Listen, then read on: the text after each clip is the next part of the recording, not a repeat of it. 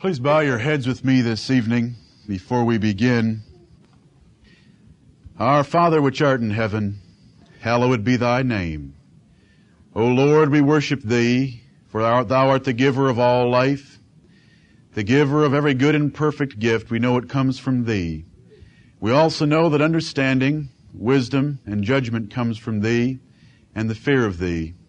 Grant us now the spirit of illumination in the knowledge of thy word that we might rightly divide, divide the word of truth, that thy people might be instructed, whereas they might know how they ought to live and walk here in this world. Grant, O Lord, that we might understand what the will of the Lord is, especially regarding this most controversial subject that is so often abused and wrested in thy word. We know that you've given your word, O Lord, that it must be studied line upon line, line upon line, precept upon precept, precept upon precept, here a little and there a little, that they might go and fall backward and be taken and snared and broken. But yet, Lord, we know that those who would understand your word and learn doctrine must study that word the same way. Here a little and there a little. Grant us that ability, O Lord, to our salvation here in this world, to the glory of the Lord Jesus Christ, whose name we bear. Amen. I told you this morning that the sermon this evening would be a little different than normal, and it shall be. But we've got some ground to cover before we get to that part of it. So please bear with me. We're going to have to cover some ground quickly. I want to deal this evening with the subject of the Christian and alcohol or what role should beer, wine, whiskey, liquor play in a Christian's life, if any? What does the Bible have to say about it? Does the Bible condemn it? Does the Bible condone it? Does the Bible recommend it? What does the Bible say about a Christian and his use of alcohol? Now, most conservative religionists teach that absolute abstinence is required by the Word of God. That's the kind of churches, those are the kind of churches I was raised in. To be a member of the church I was raised in that my father was the pastor of, you had to agree to a church covenant before you joined the church. And the church covenant had one thing to say specifically about your private life. And that is that you wouldn't touch any intoxicating beverages. Many conservative religionists make it an absolute prohibition for you to ever touch alcohol, and they try to use the scriptures to teach that. Churches, ministers, schools, universities will take a stand on that issue when they won't on other issues. Now we have a university in this town that trains over a thousand preacher boys every year that makes a stand on alcohol, and if you're, if you're caught drinking a beer, you're sent home from that school. But now, if you believe that sprinkling is okay as a form of baptism, that's okay because we accept Presbyterians. There they are, being partial in the Word of God, accepting different modes of baptism, but not accepting a student with a can of beer. Now we want to look at the Word of God and find out what it says about a can of beer in a Christian or any other form of alcohol. I know just to say the can of beer, if my mother was to hear that, now she could take it. She could take it now, but a few years ago to even hear the words coming from the pulpit would be too much for her. Let's go to the Bible, ignoring what you may have been taught, ignoring what you may feel, and let's look at what the Bible says about intoxicating beverages. The booze issue has been a very popular one to give preachers something to preach about from the pulpit, and not the way I'm going to preach it this evening. A lot of men have built their ministries around preaching against booze. Some of you have heard of a man named Billy Sunday. He played baseball for the Chicago White Sox back in the early 1900s. He was a Presbyterian evangelist. Supposedly, there are 300,000 names in the book of life that would not have been there without Billy Sunday. Now, all of you know better than that but that's what's claimed for Billy Sunday. He built his ministry against the saloons. He was an anti-saloon preacher. We have moral majority preachers today whose preaching is on social issues only. You know, they're preaching against ERA, they're preaching against abortion, they're preaching against divorce and broken homes, and all of those things are good to preach against. but not as a mainstay of your ministry. Billy Sunday and these other preachers, Bob Jones Sr., and others at the turn of the century preached against booze. They'd go into towns, set up their tent, and preach against the saloons. And as a result of that preaching in 1919, our country, the Congress in our country, established the 18th Amendment to the Constitution, which said you could not buy, use, transport, or sell alcoholic beverages all the way down to one half of 1% alcoholic content. That was based on this preaching. That amendment was passed with a greater majority than any amendment that's ever been passed, but it only lasted 13 years. It was rescinded in 1933. And I thank God that Billy Sunday lived to 1935 to see the day when it came off the books. The fruit of a ministry like that shall not stand because it's not godly fruit. That was laying Pharisaical burdens upon people that God didn't intend to have laid there. There is not probably another subject where the Word of God is wrested so clearly as with this subject. And that's why I'm dealing with it now.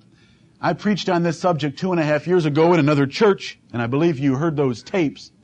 But I want you to go over it again in order to give you a, an issue for which you can bring up with others to show them how men do not know how to study the Bible and how it can be studied to arrive at a very clear, moderate, balanced position.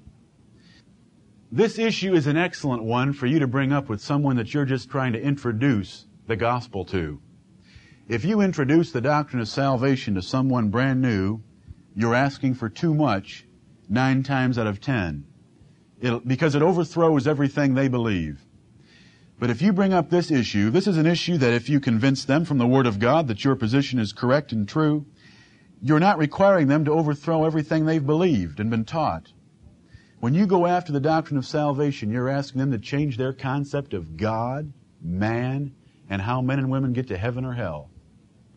When you deal with a subject like this, you're not asking them to make quite that level of a commitment, but you sure are getting them started because you'll show them how the Word of God must be studied. And once you lay that foundation of how the Word of God must be studied, you can then go from there because you've convinced them of the power of studying the Word of God the way it requires to be studied by blowing away all this froth that's made out there in the religious world that God condemns, even a drop of one half of 1%, which would be one proof alcohol. If this book, right here, the 1611 authorized version, is your only criteria for determining the relationship of a Christian to alcohol, the issue is easily settled. Now, if you believe that God only inspired original manuscripts, and that those original manuscripts have been lost over the last 4,000 years, you have no criteria, and you will, will end up with some position like the 18th Amendment. But if you go with this book, which is the basis of my whole sermon this evening, that this book is the Word of God, it's easy. It's easy once you settle for this book. If you believe that these are the very words of God. When we look at the issue of the Christian and alcohol and realize that most of the religious world absolutely condemns any use of alcohol, it's important to remember how careful we ought to be whenever we, as Christians, place over other people a rule of conduct. We need to be careful that we never place a rule of conduct over men that God didn't place there. Now there are a number of places we could turn to. But Jesus Christ told his apostles to go and teach all nations, teaching them to observe all things whatsoever I have commanded you. They weren't to leave anything out, they were to teach all things that Christ had commanded the apostles. And they were to teach whatsoever he had commanded. They weren't to make any up on their own or teach from tradition. What the apostles were to go and do is teach only what Jesus Christ taught. We better be very careful when we say, you better not touch a drop of alcohol if we're to say that, or if someone else says that, or if we establish any other rule, that we have a strong Bible basis for it. Turn with me to Mark chapter 7. Mark chapter 7 to see briefly a group of people who didn't believe that. who thought that they could make rules and standards of conduct for men that weren't based on Scripture. In Mark chapter 7, verses 1 through 13, we have Christ condemning the Pharisees for laying aside the commandment of God, verse 8, and holding the tradition of men. They laid aside God's commandment and made their own, the washing of pots and cups and so forth, which God had never required. They had added that. And because they had added that, they had made the commandments of God of none effect. Because they'd made their own commandments and set aside the commandments of God. That's what takes place in verses 1 through 13. In verses 14 through 23, the same group of men are being addressed by Christ, and Christ teaches them there that nothing that enters a man can defile him. And that's a powerful principle for you to have under your belt as we look at a subject like this. Nothing that enters a man can defile him. It's not dirt that might come off your hands onto your food and into your belly that causes any harm. It's the heart within your body that causes the harm. All evil comes from your heart. It doesn't come from the outside in. Many times I speak the same way of the television set that we have in our homes. The television set itself is not evil. The programming in general, and hear what I'm saying, the programming in general is not evil. That's not the sin. A partially nude woman on the television is not sin. It becomes sin when your heart looks and lusts after that. The evil is in your heart. And so it is with any subject. You're going to see that very clearly. It's not what enters into a man that defiles him, but what comes out of a man that defiles him. Anything that enters in goes out into the draft. But it's what comes out of a man. That's what defiles a man. Christ here condemns the Pharisees against setting up their own traditions, their own rules, their own standards of conduct. And we need to be very careful when we establish thou shalt nots. Very careful. Turn with me now to Colossians chapter 2, which is where our beloved apostle Paul deals with the same subject. Colossians chapter 2. And he gets very plain here with the same type of teachers. Beginning at verse 20 of Colossians 2, Paul said, Wherefore, if ye be dead from the rudiments of the, with Christ from the rudiments of the world, why, as though living in the world, are ye subject to ordinances? If you're dead from worldly religion, from man-made religion, why, as though living in the world, are you bringing ordinances back on you? That's what Paul's saying. Verse 21, touch not, taste not, handle not which all are to perish with the using. You touch that, you're gonna perish. You drink that alcohol, you're on your way to hell. You say, no one has ever said that. If you want to visit my home this week, I'll show you in my office as much literature as you can read in a 24 hour period where men teach that. That anyone who drinks alcohol is on their way to hell. That's what they teach which all to perish with the using. You touch that, you're going to perish. You taste that, you're going to perish. You handle that, you're going to perish. After the commandments and doctrines of men, which things have indeed a show of wisdom in will worship and humility and neglecting of the body. If you can forego things like alcohol, if you can forego the pleasure of a glass of wine with a meal, that indeed has a show of wisdom in will worship. It shows that you have a strong will and are able to put away with that particular thing. It indeed shows that you have humility, false humility, and it shows that you neglect the body, not in any honor to the satisfying of the flesh. But Christ teaches us in 1 Timothy chapter 6, God's given us richly all things to enjoy. Now, that doesn't mean the devil. You know better than that. But I'm going to show you that wine is one thing he did create for us to enjoy. Those who teach touch not, taste not, handle not, and anyone who does those three things is going to perish. Yeah, they make a show of wisdom and will worship and humility and neglecting of the body. But God has never called us to neglect the body. That's false religion. That's false religion, thinking the body is something sinful so that to receive physical pleasure or physical gratification is ungodly. That is a heresy. That is a lie. God expects us to enjoy things physically. He's given us the senses to enjoy things that He's created for us. Now you know that those things are with, to be enjoyed within bounds. Need I even say that? You all understand that. The first thing that God very clearly says about the Christian and alcohol is that drunkenness is absolutely condemned. Drunkenness is absolutely condemned.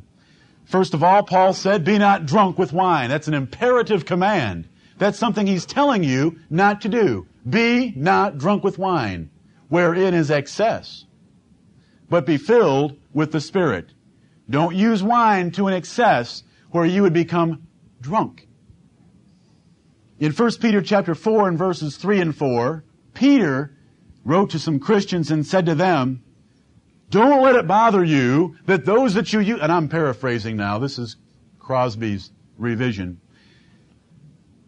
Peter said, don't let those that you used to hang around with and use an excess of wine with, don't let them bother you now that you no longer go to the same excess. See, those Christians that Peter wrote to had changed their behavior. They used to be engaged in revelings, banquetings, licentiousness, and an excess of wine. You can go read it. But now they're no longer that way. A Christian does not use an excess of wine. A Christian is not a drunkard. Paul tells us plainly in Galatians and 1 Corinthians, a drunkard shall not inherit the kingdom of God. A drunkard shall not inherit the kingdom of God. And that applies both to the local church and to the heavenly kingdom in different ways. It applies to the local church in that if you are guilty of public drunkenness, you will be excluded from this congregation as quickly as you would if you were guilty of public idolatry. It's a sin that Paul tells us not to company with a man who is a drunkard that calls himself a brother. They're to be put out and to be separated from. Now, what does it mean to be drunk? If there's two ways, you can preach different ways. Now I could preach and condemn drunkenness and we could go on. And one thing I've tried to do as your pastor is go a little step further and let's try to define what drunkenness means in the Word of God. Does it mean when you drink two glasses of wine and you feel sleepy that you're intoxicated and therefore you're guilty of drunkenness? Does it mean when you drink, and I'm using this as an illustration only, and everyone here should understand that, if you were to drink three glasses of wine and feel quite merry and feel quite relaxed, would that be drunkenness? What is drunkenness? Can we define it with the Word of God? And it's very important. If someone's to be excluded from a congregation for drunkenness, we better be able to define it. If you're to use wine, and those who are in offices, not much wine, but those who aren't using wine, but not to an excess, what is an excess? What is an excess of wine. The English word drunk is defined as one who has drunk intoxicating liquor to such an extent that he has lost steady self-control. Intoxication is defined as the action of rendering stupid, insensible, or disordered in intellect with a drug or alcoholic liquor the condition of being so stupefied, of being stupid and your intellectual abilities being disordered, where you can't think orderly. That's how the dictionary defines it. Now I want to make a statement right here. I'm going to define drunkenness with the Word of God. I'm going to define it with about 50 passages of Scripture, but I'm going to do it quickly. Don't worry. But it's not going to be the same definition that the laws of South Carolina may have on their books for you on the highway.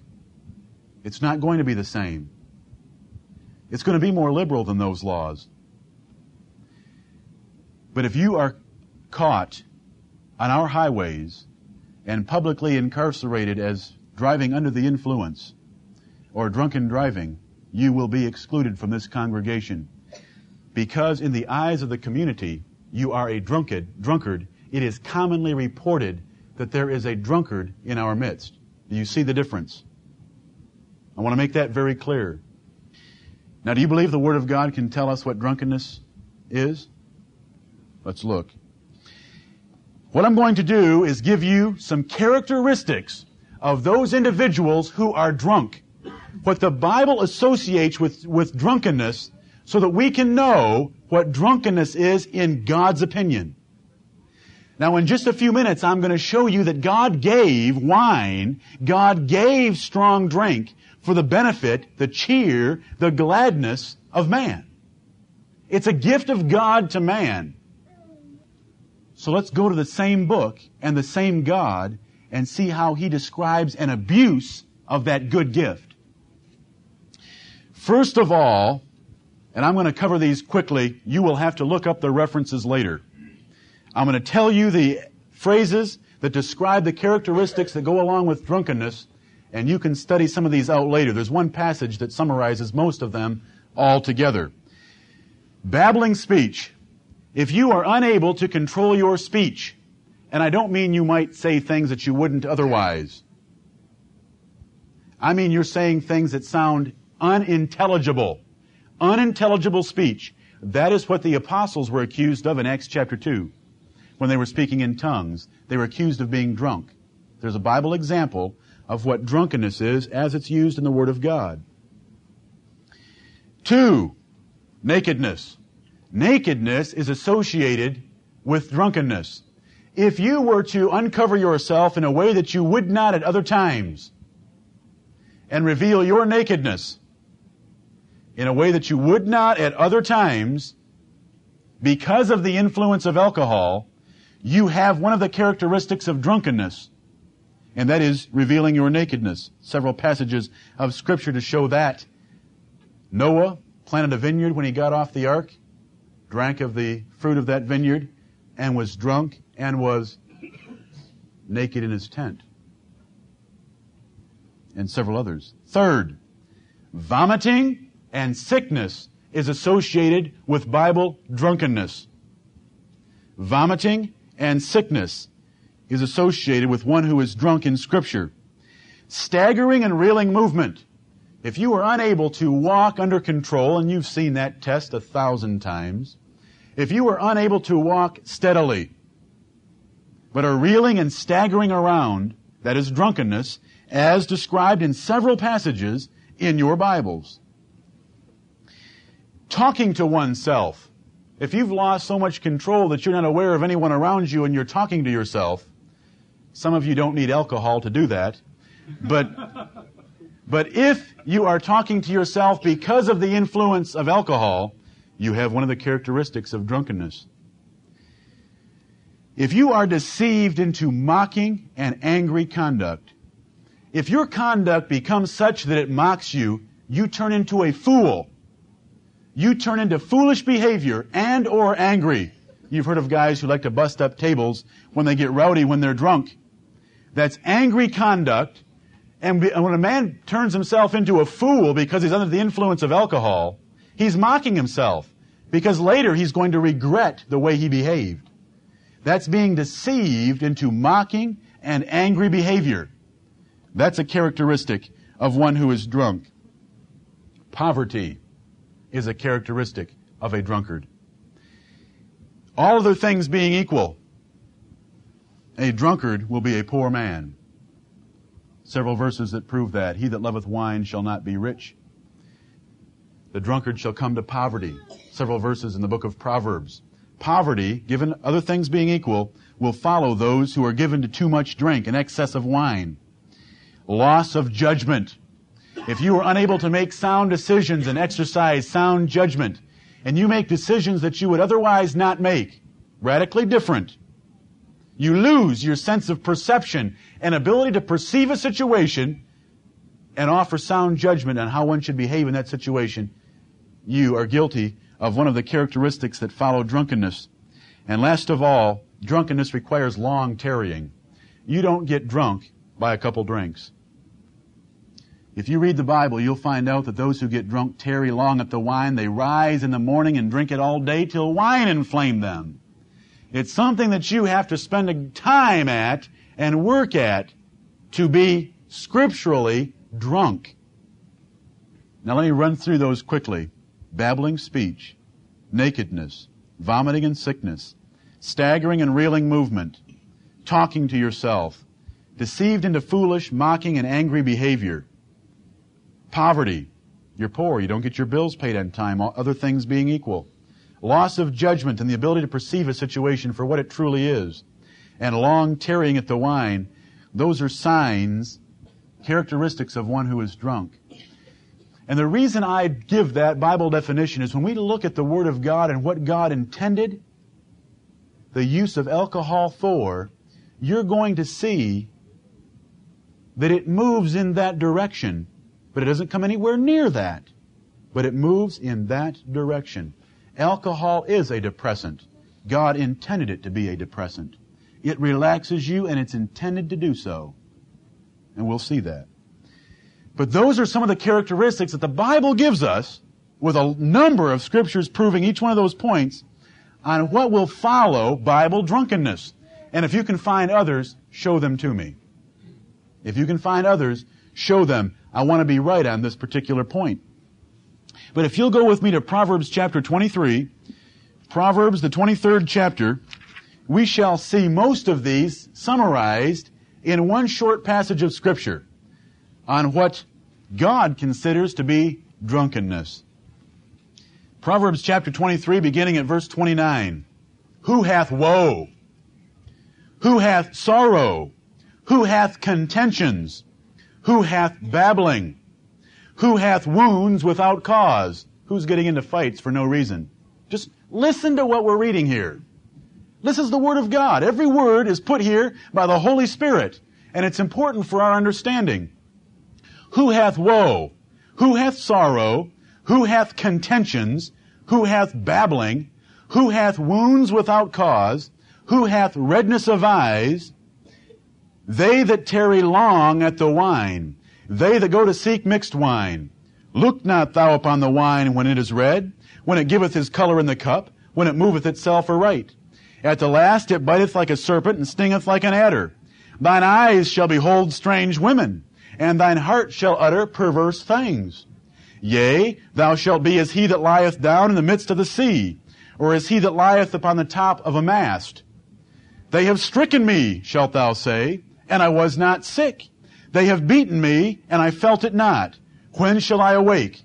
I will seek it yet again. This is a description of one who tarries long at the wine.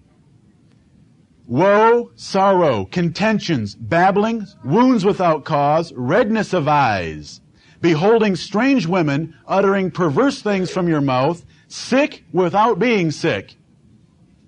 They have beaten me and I felt it not. Loss of your senses. Now those of you who have ever encountered a man who's totally drunk, he has no feeling. I mean, why, why do you think when they're involved in 50% of the car accidents in this country that they're usually not the ones getting hurt. Usually they're not the ones getting hurt. They're totally relaxed when they're totally drunk. They're beat and I felt it not. Solomon was right up to date, wasn't he? That's a, that's a passage that summarizes a number of the things that the rest of the Bible teaches about what drunkenness involves. But now I want to check that with this statement. Drunkenness does not mean that you're totally out of control. You can still have some sense of things around you remaining and still be drunk. Don't get me wrong. I'll give you a Bible verse to prove that. 2 Samuel chapter 11. 2 Samuel chapter 11. 2 Samuel 11, David gave Uriah the Hittite drink and made him drunk. But Uriah the Hittite still had some judgment left. 2 Samuel chapter 11 and verse 13. And when David had called him, that is Uriah the Hittite, he did eat and drink before him, and he made him drunk. And at even he went out to lie in his bed with the servants of his Lord, but went not down to his house. Remember, Uriah the Hittite had said to David, Listen, When Israel and Judah are out in the battlefield and my captain is there, when Captain Joab is there, how can I come home and lay with my wife? How can I come home and enjoy the pleasures of my home? I'll sleep on the doorstep. And David needed Uriah the Hittite to enter that home and sleep with his wife, but Uriah the Hittite wouldn't even when he was made drunk. He still had some judgment left, even though David had caused him to drink to drunkenness. A wise man, my friend, is neither going to be a drunkard nor associate with drunkards. Look at Proverbs chapter 23 and verse 20. Proverbs 23:20. A wise man will not associate with those who are drunkards. That verse says, "Be not among wine bibbers, among riotous eaters of flesh." A wine bibber is one who's a drunkard, a habitual drinker of intoxicating liquor. A wine bibber is a drunkard.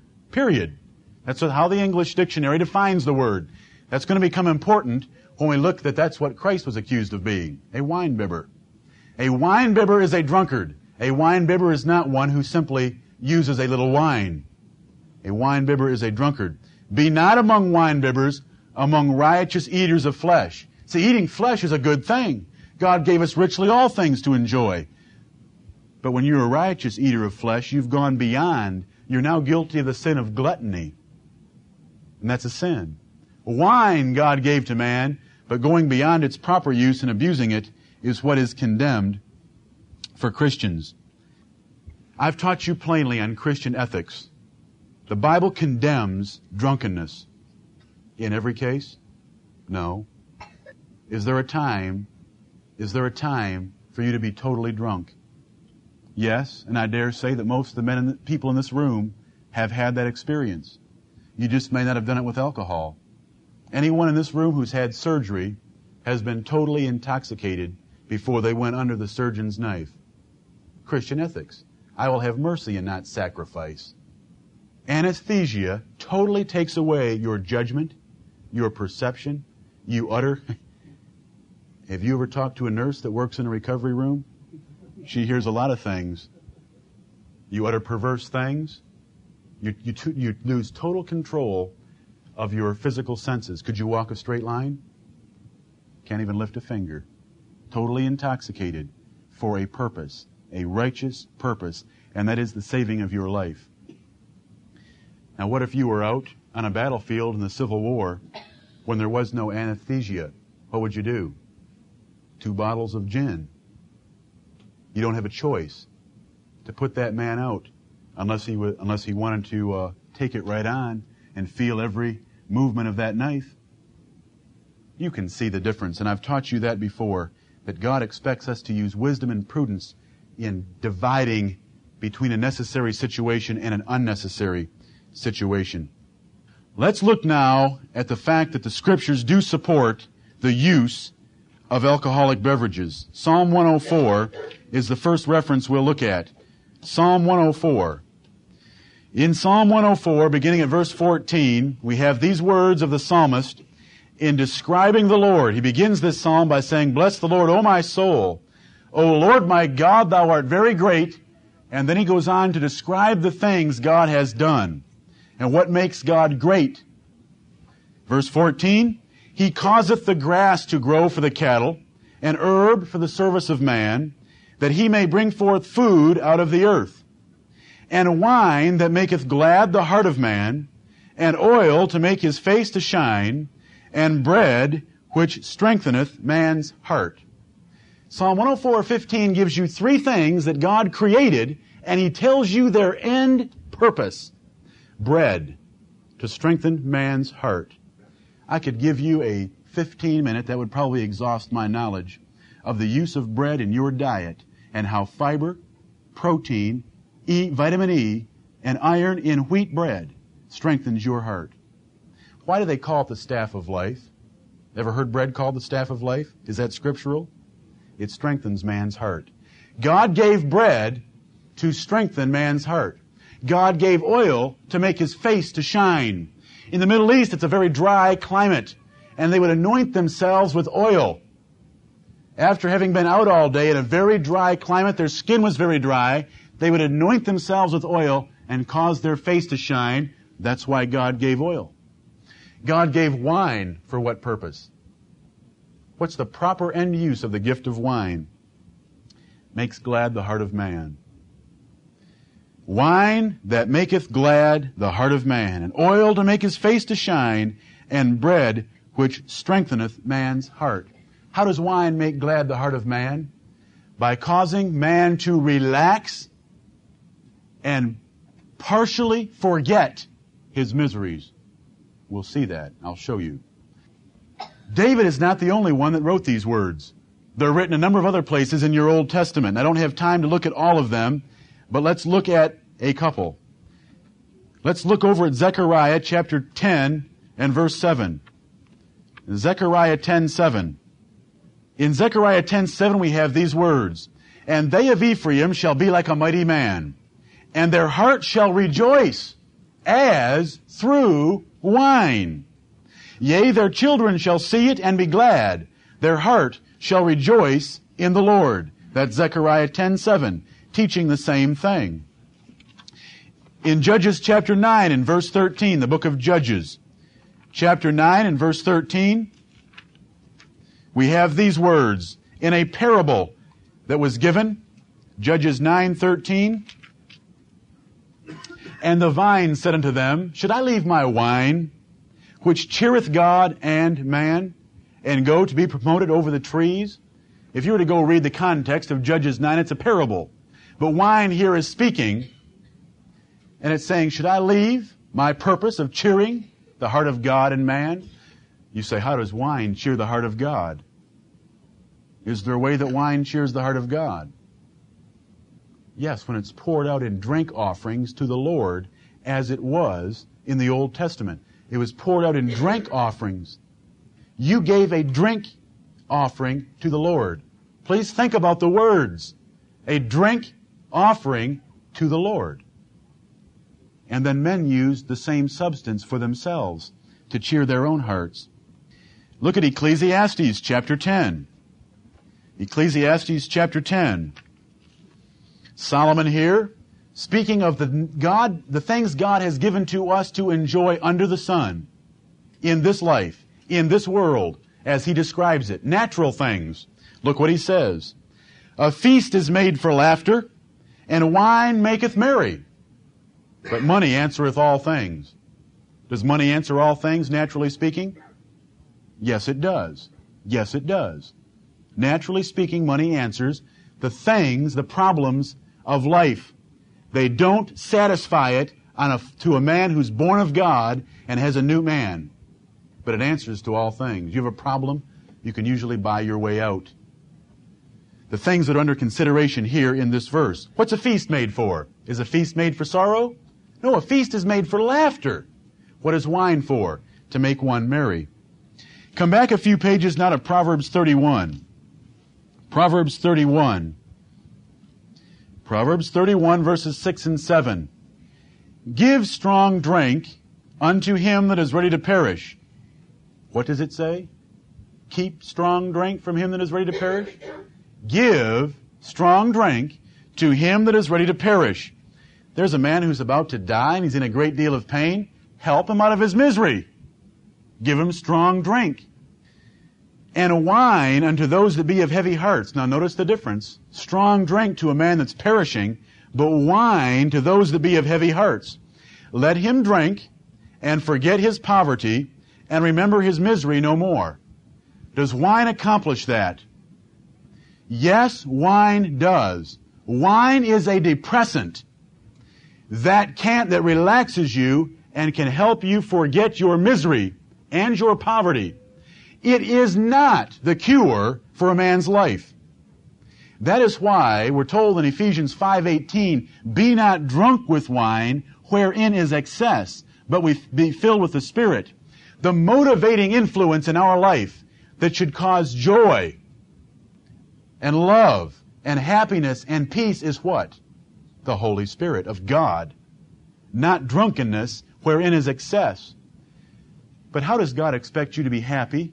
How does God expect you to have joy, to be glad, and to be merry in this world? Simply by sitting around and reading your Bible? Did God ordain your happiness and your joy and forgetting your poverty and leaving your misery, did He design you to accomplish that by sitting around and reading your Bible? No, He gave you means to accomplish that. Does the woman provide an answer to many of man's needs? You bet. And God gave that. How about work? Does work, does a hobby, do things that are beautiful, provide a means to forget your misery and your poverty and to appreciate something? Yes. And wine is one more of those means that God has given to man. You say, that's hard for me to believe. That God is actually saying, give, strong, give wine to him that is of a heavy heart. Let him drink and forget his poverty and remember his misery no more. Let's see if you don't already do some of that. When you come home from a day's work and you're very frustrated, your nerves are taut, you've been under pressure all day long, you sit down to what? And an hour later, you are much more relaxed than you were when you got home. Was that an hour of reading your Bible? Was that an hour of prayer? Or was that a great big evening meal? What does that evening meal do for you? It intoxicates you par- partially. A heavy meal causes you to relax. It's a depressant, just like drinking is, because it takes the blood to digest that food. It takes it from your brain. That's why after a heavy meal, you're tired. You relax. It accomplishes the same thing, and you forget some of that frustration and pressure you were under during the day simply from a meal. Have you ever used a Contac? Actifed? What does it tell you on the box? Not to drive. Have you ever used one? Don't you dare try to pick on somebody who drinks a couple glasses of wine because they want to relax after a hectic day. If you've ever taken a Contac, an Actifed, aspirin, sleeping pills, tranquilizers, or other things that we take that are God's means, if used properly and within bounds, to relieve ourselves of physical and mental stress and pressure. He gives us means. One of those is a heavy meal. One of those is wine. Now there's a merry feeling in being drunk. You can read about Nabal, that uh, Abigail's first husband. He was drunk and it says his heart was merry within him. That's a merriness that God didn't intend. Hopefully you can see the difference. One comes through drunkenness, absolute stupor, and one comes through the proper use of a thing within its place. Now, I'm not recommending its use. I'm not telling you to use it, and I'm not saying I use it. What I'm saying is that God created it for that end, and God made it just like He made bread and oil, and the day you can condemn wine is the day you're going to have to condemn wine and oil right along with it. That's the whole purpose of what I'm saying. What, what are some other references that we can see in the Word of God where God told us or condoned the proper use of alcoholic beverages? Deuteronomy 14 is one that you should always remember. Deuteronomy, the 14th chapter. Deuteronomy 14. This is one you'll always want to remember. In this verse, we're told about a tithe that should be made once a year by the Israelites by taking a tithe of their produce, converting it to money, traveling to Jerusalem or some other designated city where God expected to be worshiped, and here's how they were to worship. And thou shalt bestow that money for whatsoever thy soul lusteth after, for oxen, or for sheep, or for wine, or for strong drink, or for whatsoever thy soul desireth, and thou shalt eat there before the Lord thy God, and thou shalt rejoice, thou and thine household. There's drinking wine and strong drink before the Lord in His worship. Not just wine, strong drink, if you believe your Bible, as part of the worship of God. This is the most neglected verse in all the Word of God when it comes to this subject. If you're dealing with someone who condemns alcohol, I remember pointing this one out to my father for the first time. He said, Let me read that again. I've never read that verse with understanding. Just reading through those, the books of Moses, sometimes you'll miss some things that are rather important. Very important to remember that this verse is the one that recommends the use of strong drink in the worship of God. My friends, Christ drank wine. You can prove that from the fact that he was accused of being a wine bibber. John the Baptist kept the Nazarite vow of no wine and no strong drink. Jesus Christ was said to be very different from John the Baptist in that he did drink. Therefore they called him a wine bibber. Now they called him a drunkard, not because he was drinking Welch's grape juice, but because he was drinking wine. They called him a wine bibber for that. He was very different from John. John had total abstinence. Jesus Christ did not. It says in Luke chapter 7 that Jesus Christ did drink. Those at the Corinthian church were drunken in the Lord's Supper because they were using wine in their service. 1 Corinthians chapter 11. Paul told Timothy to use a little wine for his stomach's sake. Paul told deacons not to be given too much wine. What does that imply? I mean, the very verse that appears to be a condemnation, look at it. It condemns much wine. What does it allow? Some wine. Many passages condone the use of wine in general with the word wine. We don't have time to look at all of them tonight. They run from one end of your book to the other. The use of wine. Now the main argument that's going to be raised anytime you raise one of those verses is this. The word wine only means grape juice. It's an unfermented juice. It's not the fermented wine as you're talking about. If you take your King James Version and try to show some of these verses where men drank wine, they will say that that word wine in the Hebrew, the original manuscripts, does not mean a fermented or intoxicating beverage. Now that's a long argument that we could spend some time with, but they're relying on two things that they can't prove. First of all, that the re- where are the original manuscripts to know what that word was in Hebrew or Greek? No one has them. Second of all, if they could establish that they had the original manuscripts and the word that was used for wine, how was it used? How do they know it meant unfermented or fermented? They're relying on two giant assumptions. And if you admit those two assumptions, you overthrow the whole Word of God. See, the word wine in the English language has never, and I say never, and I mean that without exception, ever meant unfermented grape juice. Never. Now, wine can be applied to other beverages other than fermented grape product. It can be elderberry wine or apple wine. You've heard it used that way. But wine never, and I say, mean never, has been used for an unfermented juice. You can look that up in your Britannica, Britannica Encyclopedia or the Oxford English Dictionary, which are both standards from England, where this book was written on the use of those words. If you were to look up every occurrence of the word wine, you would find out that their argument falls flat on its face. I mean, my friends, Melchizedek offered the same wine to Abraham that Noah and Lot became drunk with. If you were to take your Strong's Concordance and look in the back, behind each word, it gives you a number that coordinates the Hebrew or Greek word from which that English word was supposedly translated. Assuming their argument for just a minute, if you'll run some of those references, you'll find that Melchizedek, the type of the Lord Jesus Christ, used the same wine that Noah and Lot used. You'll find that David and Esther, both godly individuals, used the wine that we're not to look upon in Proverbs chapter 23. You'll find that Christ and Timothy used the same wine Paul said that if it caused a brother to offend, he wouldn't drink it and he wouldn't eat of meat. So it doesn't make any sense. Total contradiction if you try to divide between the uses of the word wine when it means unfermented juice and when it means fermented. When you look up the word wine in your Bible, when you find it used and the context describes its effect on men, you will find it describing drunkenness. The word wine.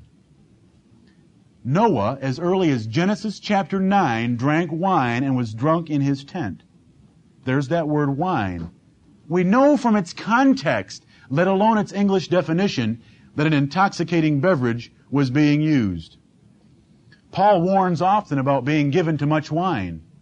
Does that mean he recommended that deacons should not drink too much grape juice?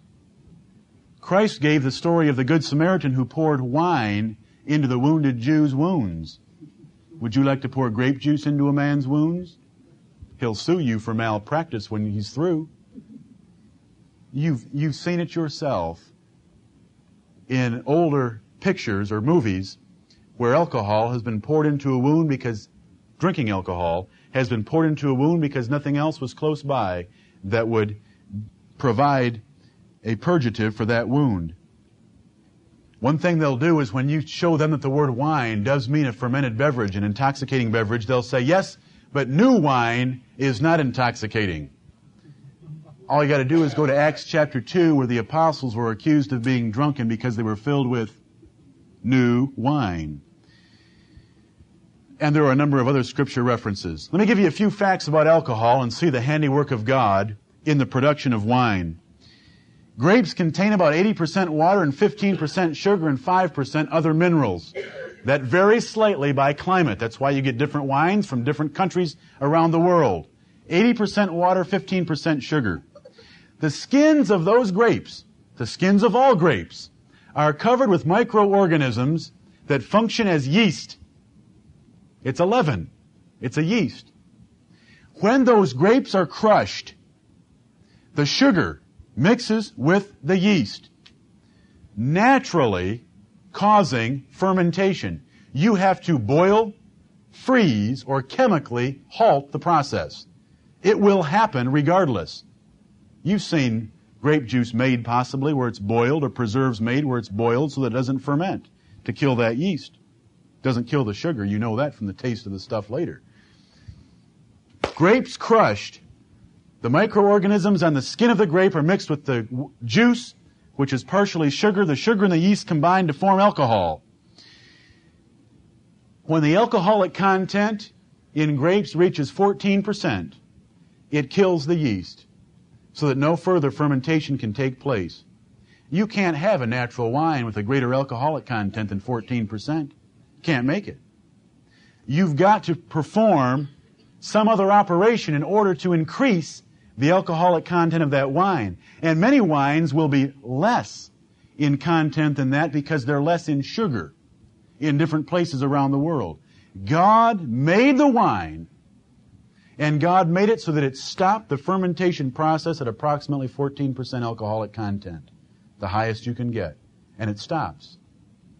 This 50 proof, 60 proof, 80 proof, 100 proof stuff that you find has been doctored with quite a bit. That is not the way things happen naturally. Natural wine production stops at about 14% alcohol. Now I have just about run out of time, but I'm going to give you 15 minutes of what I wanted to spend some more minutes on this evening, and we'll continue this next week. What we've covered so far is this. First of all, I showed you the problem that there are so many who claim to believe, be believers and readers of the Bible who condemn any alcoholic use, any use of alcoholic beverages. Second, I showed you the importance of being careful in establishing a law governing Christian conduct. Third, I showed you that the Bible does condemn drunkenness, and I tried to give you an idea of the serious nature of drunkenness. God isn't talking about being relaxed with a glass of wine or two with a meal, or without a meal. Then I showed you that the scripture does support the use of wine from another number of different standpoints. And that the use of wine in the Bible is referring to a fermented, intoxicating beverage. Because that's what the English word means, and that's what the Bible context shows it to mean. Now what I'm going to do is hand out to you one of the many pamphlets that I have read and studied on this subject, and the reason for this is my purpose is this to show you how Scripture is perverted and to give you an idea of how men will wrest the Scriptures and to give you a little lesson in reading through some of these verses in way of Bible study for your own benefit. As I pointed out earlier this evening, there's hardly a better subject to bring up with some who have never been exposed to Bible study. They may be religious. They may be a church member, but they may not be a, uh, experienced in studying their Bibles and have not seen their Bibles opened and used. And this is a subject and this is a pamphlet that can be very useful in showing men how to read their Bibles and to see through false assumptions by false teachers. If you're looking at the front of this pamphlet entitled 75 Bible References on Drinking, look at the second paragraph. This man, who is a pastor of the First Baptist Church in Sheffield, Alabama, says this. One has only to examine the Bible to find abundant references condemning the use of alcoholic beverages. In fact, if the preacher is to stick to his Bible, preach the whole truth, and be fair to the Word of God, he must preach against alcohol. Now, that's a pretty strong statement, isn't it? He says that there's abundant references condemning the use of alcoholic beverages. And now supposedly this pamphlet's going to give us 75 of them that we can look at. Let's read the next paragraph. In the following list, and that's inside, are scores of direct references comprising a total of 162 verses. This is more scripture than will be found in the subjects of lying, adultery, swearing, stealing, Sabbath breaking, cheating, hypocrisy, pride, or even blasphemy. You can see where he places drinking, don't you? It's the most heinous crime of all. Those passages which use the word wine in reference to sweet grape juice or other juices, or to the grape itself, are not included here. Now, how did he know which pas- passages those were? Read this thing. How did he know that? He said they're not included here. All three words have the same Greek name, although the Hebrew names distinguish between the fermented and the unfermented wine. I'll offer that man, I'll I'll offer that man a thousand dollars and any man who can come and show me that there's any distinction in the Hebrew words that show a basis for difference between fermented and unfermented wine in the Old Testament scriptures. You cannot show that. From this fact has arisen the confusion in our English translations, which has puzzled the minds of Christians as to the apparent sanction of alcohol in certain verses. From this fact. See, he's assuming things and he's letting you assume them. He doesn't give one bit of proof here. He just tells you the Hebrew words are different, and he's wise enough. First of all, he's rich enough to have preserved those original manuscripts, and he's wise enough to define those Hebrew words that haven't been used for thousands of years. And he assumes that and calls it a fact. Now let's turn the page and have a little fun. I told you this morning, and we'll only spend a couple minutes because we're out of time. I told you this morning that we read in Psalm 2 that God shall laugh he that sitteth in the heavens shall laugh, and the Lord shall have them in derision. The Lord loves to laugh and deride his opponents. Let's take a few minutes and just look at some of the statements we find in this, uh, in this list of abundant references that condemn the use of alcoholic beverages. First of all, he puts down Genesis chapter 9 verses 20 through 26. That's the account of Noah coming off the ark, planting a vineyard and being drunk and being naked in his tent. The first, drunkenness and the attendant immoral behavior. Does that verse have anything to do with drinking wine? Does that verse have anything to do with drinking wine? No, it does not. That passage of Scripture condemns drunkenness. That passage of Scripture condemns drunkenness. Will you please follow me logically for just a minute? Wine no more causes drunkenness. Wine does not cause drunkenness. Wine no more causes drunkenness than guns cause murder. Wine no more causes drunkenness than women cause adultery. Wine no more causes drunkenness than food causes gluttony. Wine no more causes drunkenness than men cause sodomy. Wine no more causes drunkenness than beasts cause bestiality. Wine no more causes drunkenness than property causes stealing. Wine no more causes drunkenness than money causes covetousness. Wine no more causes drunkenness than the stars in heaven cause idolatry. Wine has never made a man drunk. If you know what I'm saying when I say that. Just like a gun has never killed a man. It is either the intentional abuse of that gun or the unintentional misuse of that gun. Both of which are either due to ignorance on the part of a human being or sin. Did God create the woman as a gift to man? Yes, He did. Can that woman be abused in, adult, in adultery? Yes, she can. Is the woman the cause of the adultery? Not on your life. The adultery is in your heart, and so is drunkenness. This, this list is entitled 75 Bible References on Drinking. The first one has nothing to do with drinking. It has to do with drunkenness. Then he goes to Genesis chapter 19. He skipped Genesis 14 where Melchizedek brought forth bread and wine for Abraham. Interesting. You know this man sat down with a concordance to come up with this. Oh, that's right. That was sweet grape juice. I'm sorry. That was sweet grape juice. Sorry, it's the same word in Strong's Concordance that was used in the first reference and in the second reference. Number two, Genesis 19, 30 through 38. Drinking results in Lot's debauchery of his own daughters. Did drinking result in Lot's debauchery? Or did drunkenness result in Lot's debauchery? We read in Genesis chapter 19 that Lot didn't know when they lay down or when they rose up. Does that sound like he had any judgment left? That sounds like he was totally out of it. Drinking didn't cause that. Excessive drinking caused that, if you know what I'm saying.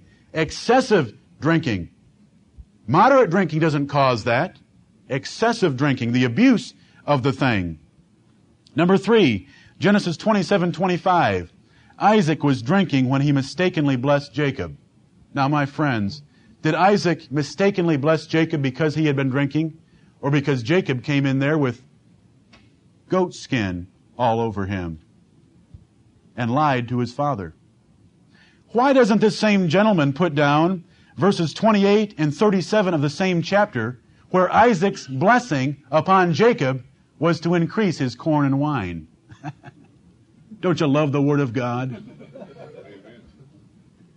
Look, he uses Genesis 27 25 as a condemnation of drinking wine.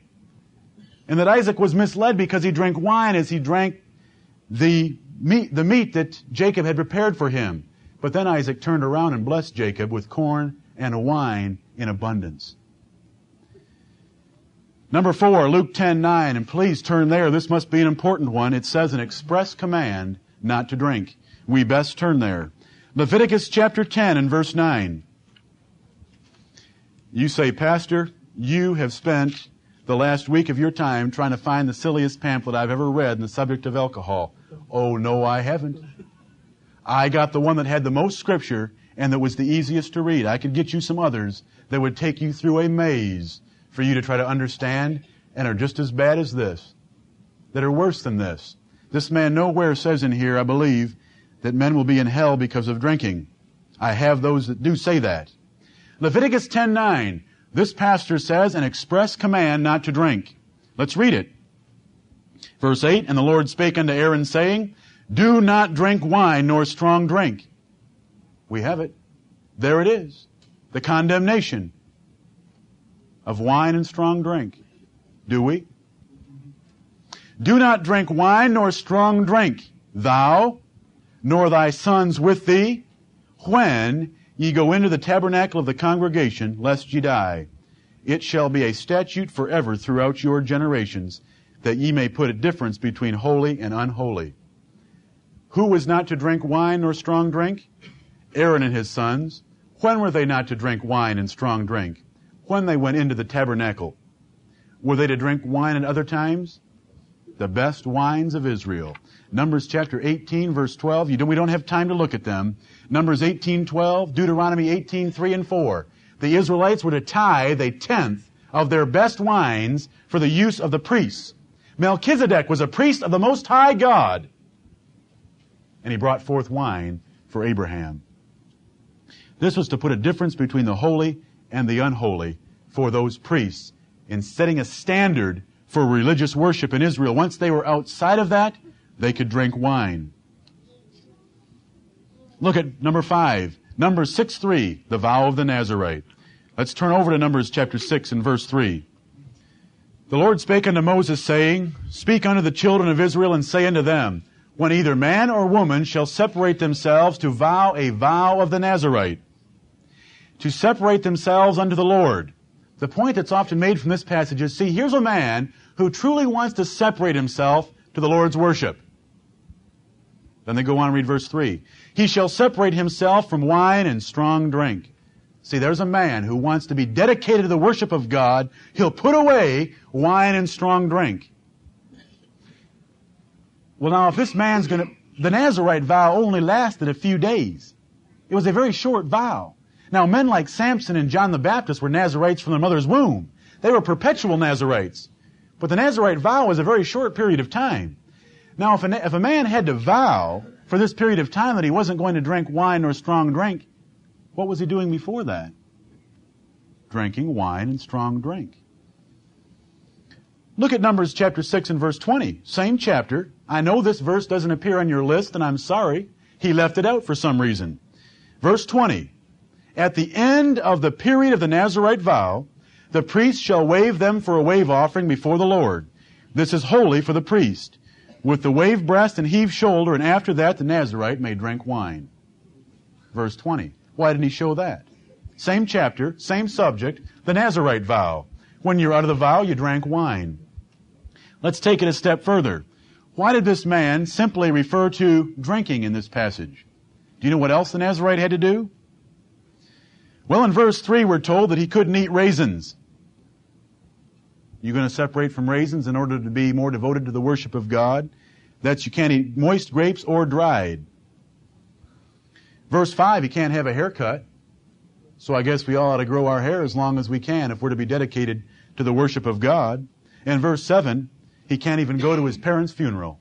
Can't attend funerals anymore. Can't eat raisins, can't have a haircut, and you can't go to your parents' funeral if you're to use this passage at all.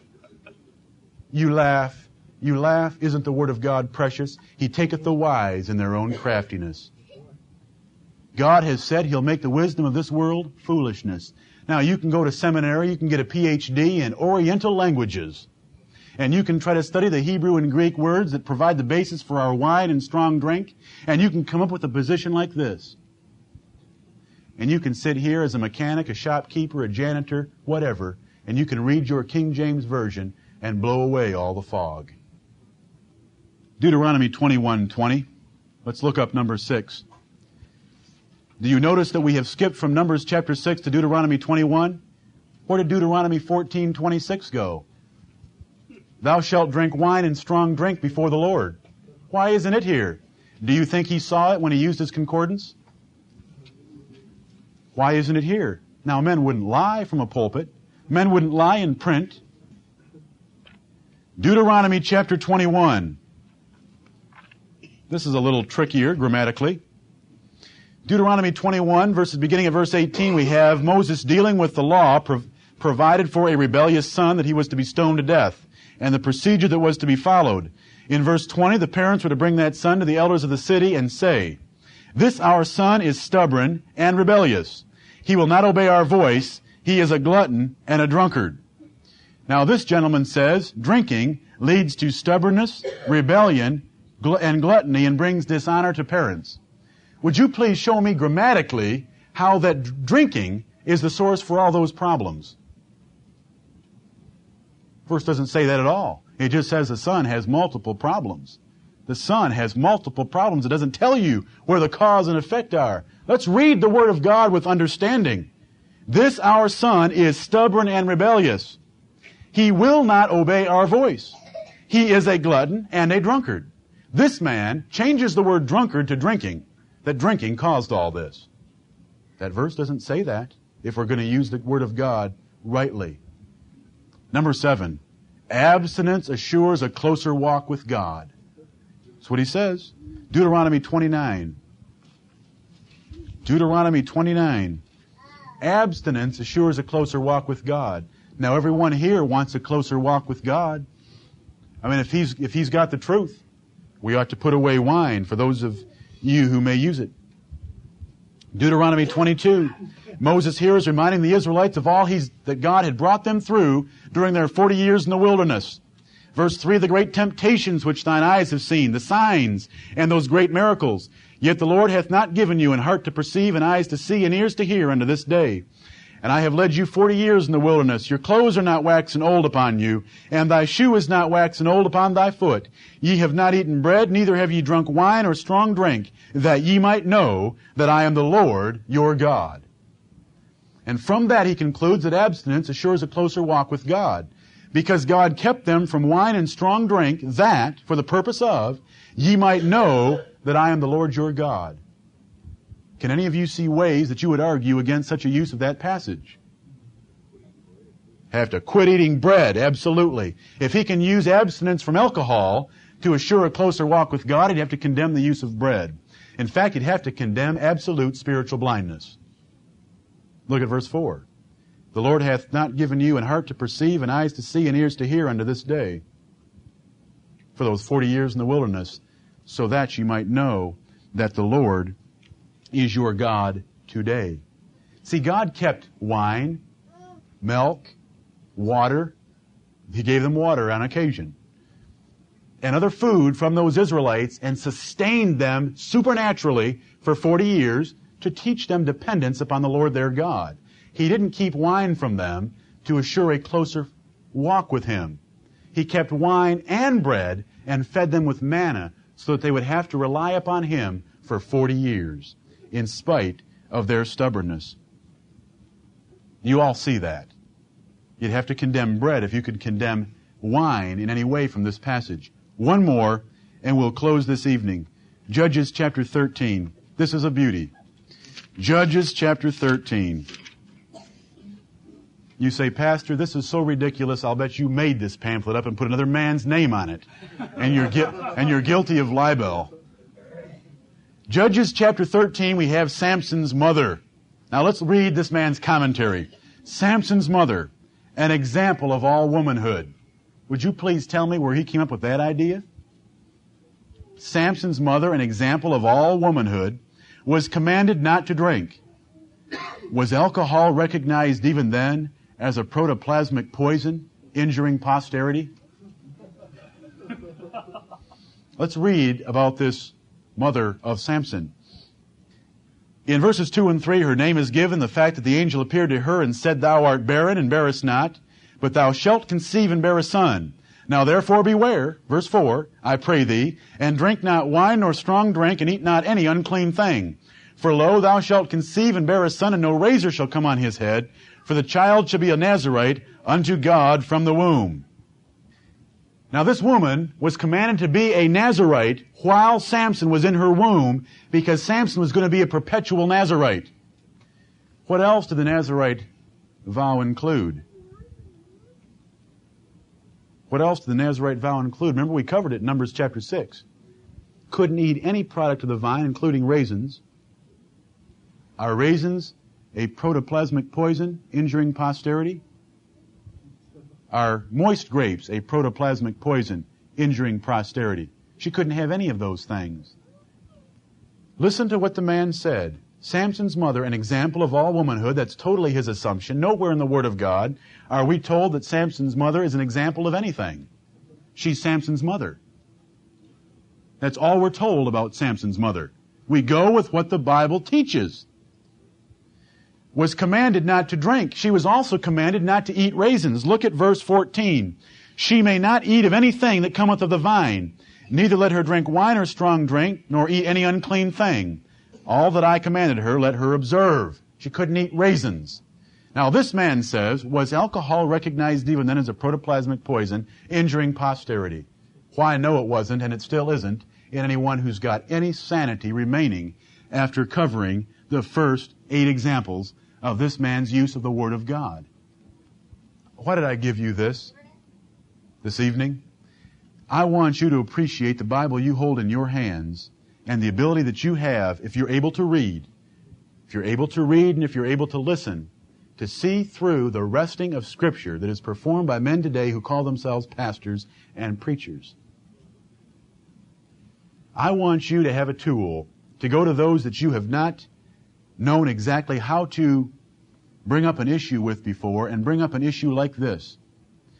But I want to remind you of one thing, and it's going to be covered in detail next Sunday evening, and that is the limitations upon your use of wine.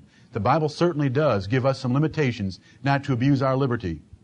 And when you go to someone, you don't go trying to force them to drink, convince them to drink, or talking about the fact that you do drink. All you do is deal with the single issue. Is it scriptural? To lay a standard or a rule upon men that they cannot touch an alcoholic beverage. And then use this pamphlet or use any other pamphlet and use the Word of God to show that the Word of God blows away all the fog if it is read and used. Now you are able to take those first eight examples and read them, I hope. Wine has never caused drunkenness any more than a gun causes murder. Now the socialists in this nation want to take away your guns because guns cause murder. Murder has existed for a long time, my friends, before guns came along. Don't you make the same error and let someone slip that assumption in on you. But wine leads to drunkenness. Will women lead to adultery? Should it be a male sex on this planet? No, that would lead to sodomy. Should we get rid of animals? That would lead to bestiality. Do away with the universe because it leads to idolatry. Do you see the insanity of that kind of reasoning? Wine is a good thing created by God. So is the woman. So is the man. So are animals. So is property. So are the stars. God hath made man upright, but he hath sought out many inventions. It's the abuse of a thing that makes it evil, and that all flows from man's heart. It doesn't flow from the outside in. It flows from the inside out. Love your Bibles. Take time to read them. If this, in a way, stimulates you to look up these other references and have a little fun with your Bible and thank God for writing His Bible the way He did and for taking the wise in their own foolishness and turning them into fools, then God be praised. There's been some profit from this this evening. Amen.